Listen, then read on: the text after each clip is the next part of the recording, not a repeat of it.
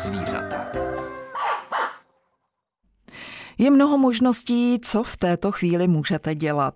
Jednou z nich je poslech Českého rozhlasu České Budějovice, který vám v následujících 30 minutách nabízí spojit příjemné s užitečným. Na této stanici vám právě teď nabízíme totiž pořád Máme rádi zvířata a jeho veterinární poradnu s veterinářkou Lucí Míkovou.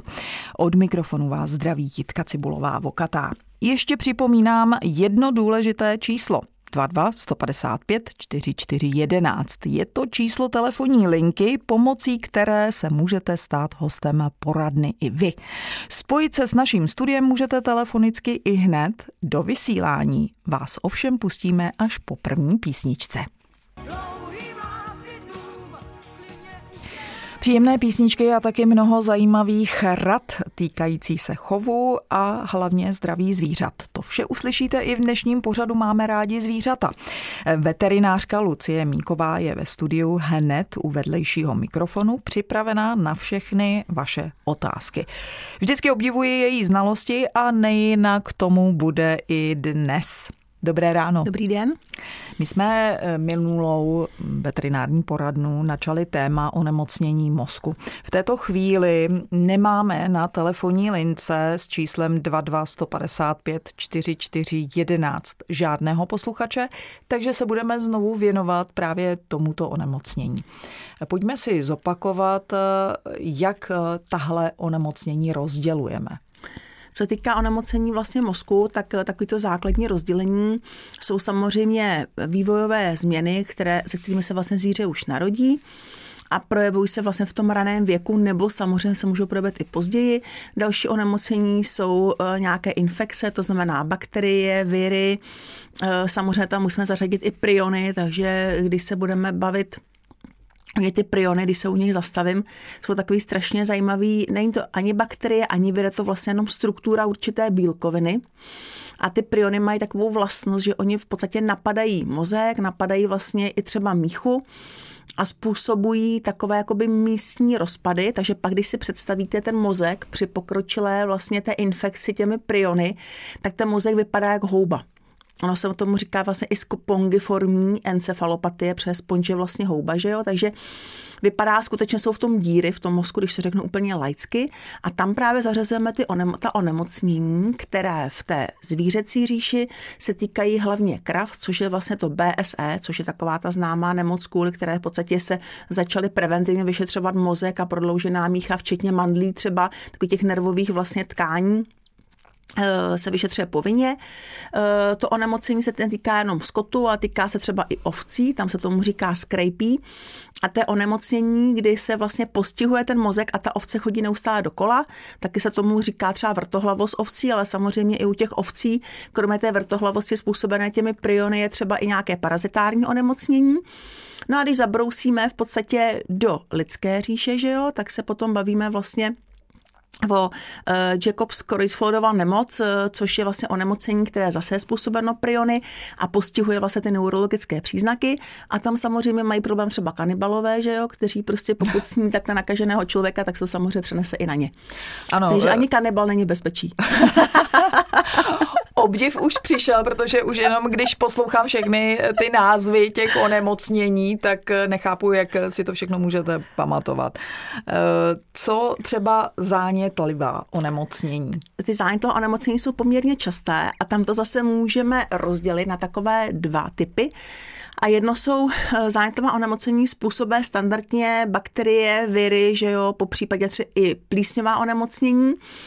A pak eh, ty takové ty zánětlivé, které jsou způsobeny autoimunitním způsobem, to znamená, že tělo se vlastně rozhodne, že nechce mozkovou tkáň a tvořením protilátky.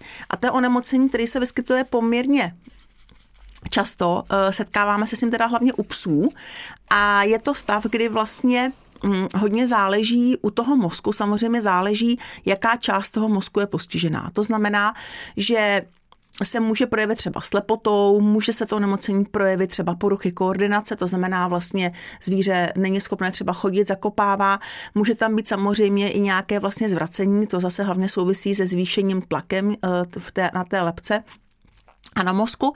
Takže uh, ty příznaky jsou vysloveně fakt dány tím, která ta část toho mozku je postižená. A u těch psů velmi často právě ten nehněsavý zánět mozku je provázen slepotou, že to zvíře prostě najednou oslepne. A to jsou, onemocnění, to jsou onemocnění, které samozřejmě se diagnostikují buď to CT, magnetická rezonance, stejně jako u lidí, anebo věcí, která uh, samozřejmě chce nějaké zkušenosti určitě, ale je poměrně, je poměrně rychlá. V anestézii se odebírá vlastně mozkomyšní mok, to znamená stejně jako u lidí, když se třeba dělá lumbální punkce, když máme třeba klíšťovku, že jo, klíšťové onemocnění věrové, tak z toho odběru zjistíte, jestli tam to onemocnění probíhá nebo neprobíhá. A pokud včas nasadíme kortikoidy nebo ty různé léky na bázi možná už i cytostatik, tak eh, to zvíře je schopný, že se mu ten zrak navrátí a nějakým způsobem se udržuje v podstatě eh, v nějaké kondici dlouhodobě pod léky, ale funguje to. Takže plemena, která tím trpí, jsou francouzský buldočci a eh, třeba yorkshireský teriér. Ano, Lucie Mínková, veterinářka, odpovídala, jako kdyby seděla u maturitě, u maturity, byla to jenom část maturitní rozhlasové otázky. Teď si pustíme další písničku, Opakuji telefonní číslo 22 155 44 11. Já doufám, že nejste někde u vody bez rozhlasového přijímače, nemůžete nás sledovat, ale pokud jste doma ještě, eh, a chcete se na něco zeptat, tak neváhejte, protože eh, veterinární poradna trvá do tři čtvrtě na deset.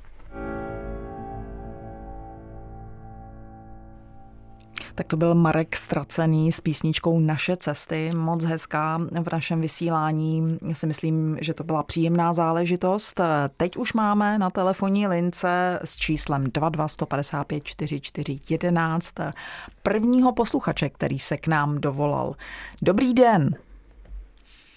Halo, slyšíme se? Vydržel no, jste nám den. na lince, vydržel. Tak jste ve vysílání a můžete se ptát. Mám takový problém posluchač Bujovická uh-huh.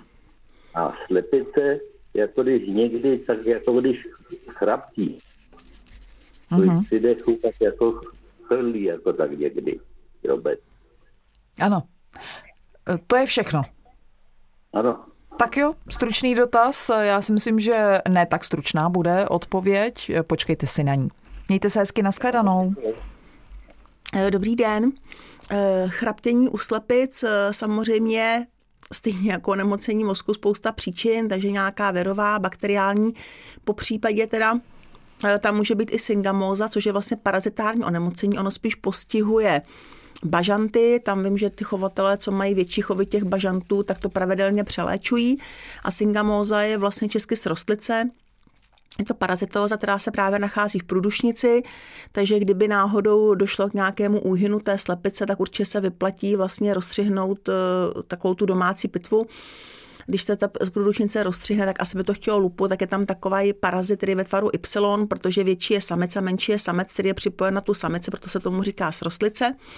A oni parazitují v podstatě v těch plicích, eh, pardon, v těch průduškách, té průdušnici a přenos je v podstatě přes eh, různé, to přes to, že slepice vlastně si vys, eh, v podstatě si vyhledává v hlíně, takže většinou tam to jsou nějaký hlemíždi nebo ty mezihostitele, přes které se ta vlastně dostane ta slosice do té slepice. Ale pokud bychom se bavili o nějaké léčbě, tak samozřejmě přeléčení pomocí těch antiparazitik, pomocí vlastně i těch vlastně nějakých antibiotik, ale je tam problém v tom, že vždycky musíte přemýšlet o tom, že tam je ochranná lhůta na vejce, Vždycky je to napsané v podstatě eh, na těch příbalových letácích, minimálně pět dnů, ale samozřejmě se tam můžeme dostat třeba do fáze nějakých 14-21 dnů, jde o to, jak dlouho budete tu slepici, ty slepice léčit, takže na to je vždycky třeba dává pozor. Vy jste říkala, že těch příčin může být eh, několik, můžeme jenom krátce ještě některé zmínit?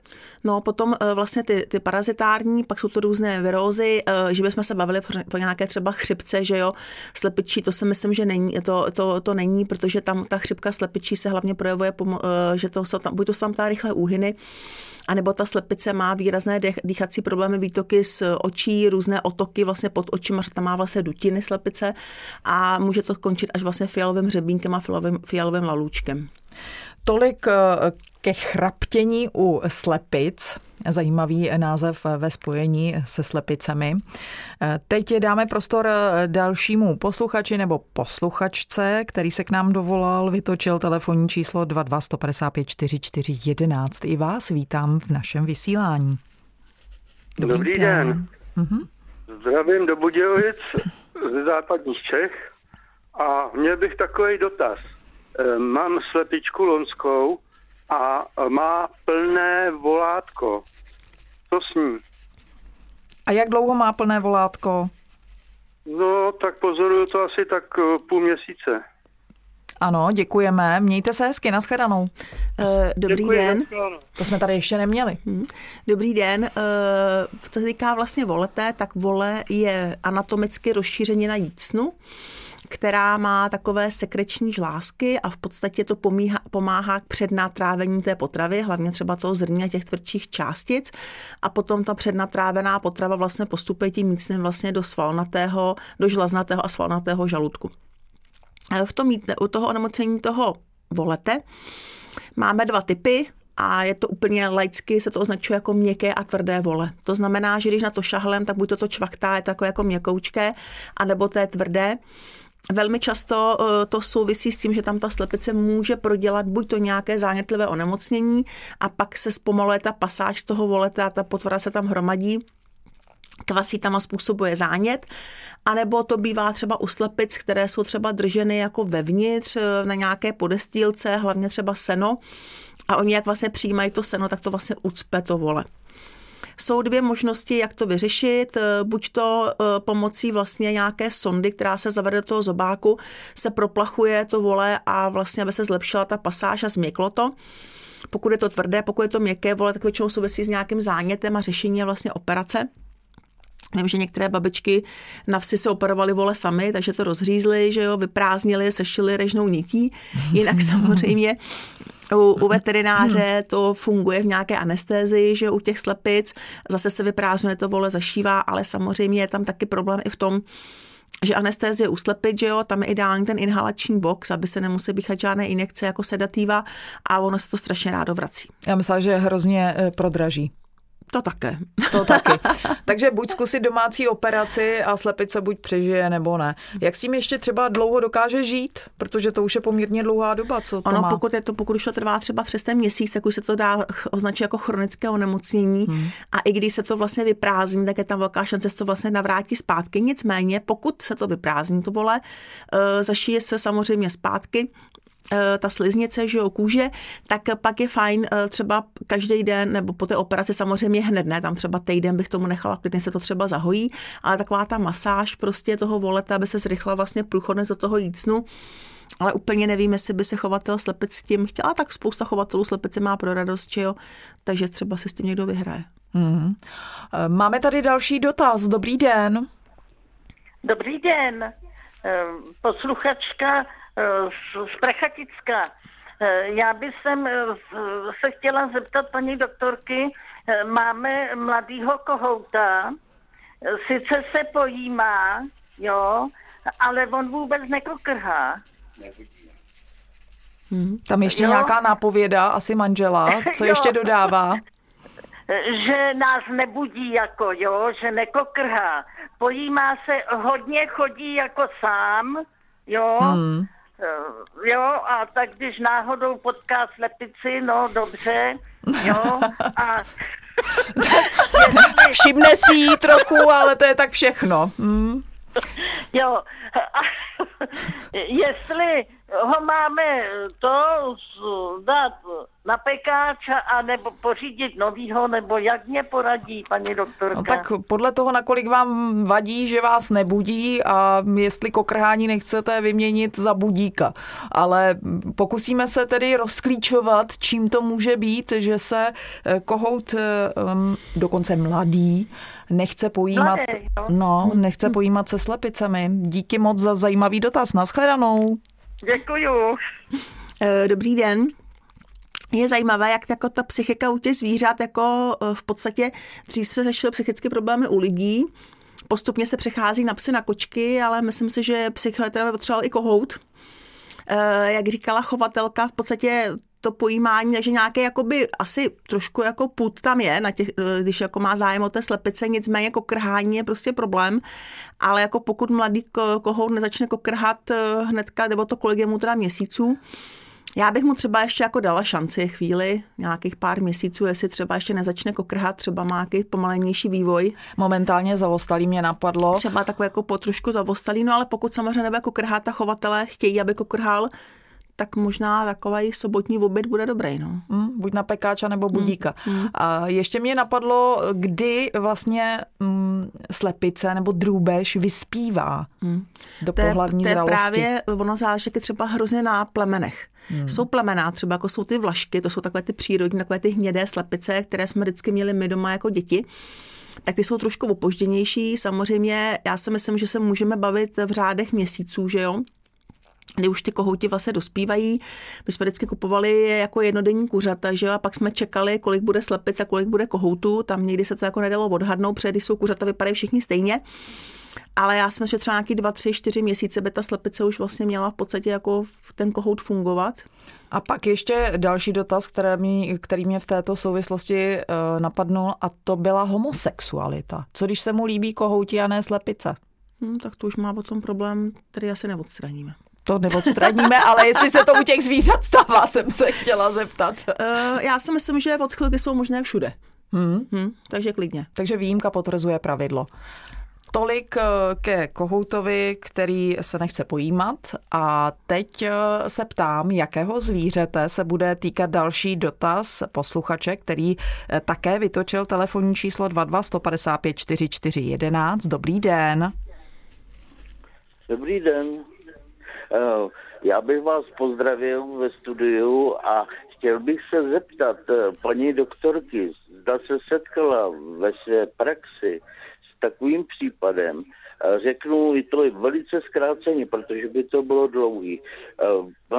Fena začala hodně pít, došli jsme z vyrolékaři, vyrolékař indikoval cukrovku, tak jsme nasadili inzulín, jedn, hodnoty neustále klesaly, ty cukrovky, což bylo dobře, jenže my jsme snižovali i ty dávky taky s tím následně, protože už ty dávky se, teda ty naměřené hodnoty už byly uh, do hodně nízký, tak se snižovali, snižovali, jenže pořád snižujeme. A teď už jsme se dohodli s paní s, uh, veterinářem, že nebudeme už uh, aplikovat vůbec ten insulín, protože nám Fena začala padat do komatu, že měla strašně nízký cukr. Zda vůbec je možný, že, že se eh, to zvíře z toho, eh, jak se říká lidově, vylíže z té cukrovky a si to, protože jsme se dohadovali, co by to mohlo být, jestli to nebylo nějaké skryté hárání nebo něco takového. Tak jo, děkujeme moc. Také zajímavý dotaz. Mějte se hezky a nashledanou. Děkujem. Eh, dobrý den. Musím teda říct, že cukrovka, civilizační nemoc u lidí, začíná být docela aktuální nemocí u zvířat. Eh, u těch psů tam samozřejmě eh, je takový zvláštní mechanismus, co týká fen. Tam je vždycky důležité rozlišit, jestli to je pes nebo fena. Jestli jsem pochopila dobře, tak je to fenka. A u těch fen eh, největší roli vlastně v cukrovce hraje progesteron, což je vlastně samčí, samičí pohlavní hormon. A ten progesteron většinou to je pohárání, kdy se ta hladina vlastně eh, zvyšuje, tak on ten progesteron vlastně eh, osídlí nebo respektive vyplní ty receptory pro inzulín, Inzulín se do buňky nemůže dostat a v ten moment vlastně se zvyšuje automaticky hladina toho cukru, se na, zvyšuje v krvi, protože Inzulín jsou takové dveře, které vlastně otvírají vlastně vstupní bránu do buňky, aby tam mohl vlastně protéct ten cukr. Pokud eh, ten recept, ten progesteron osídlí ten receptor, eh, těch dveří, nebo že třeba klíč nebo zámek, tak ten cukr nemůže do té buňky a zůstane v té krvi.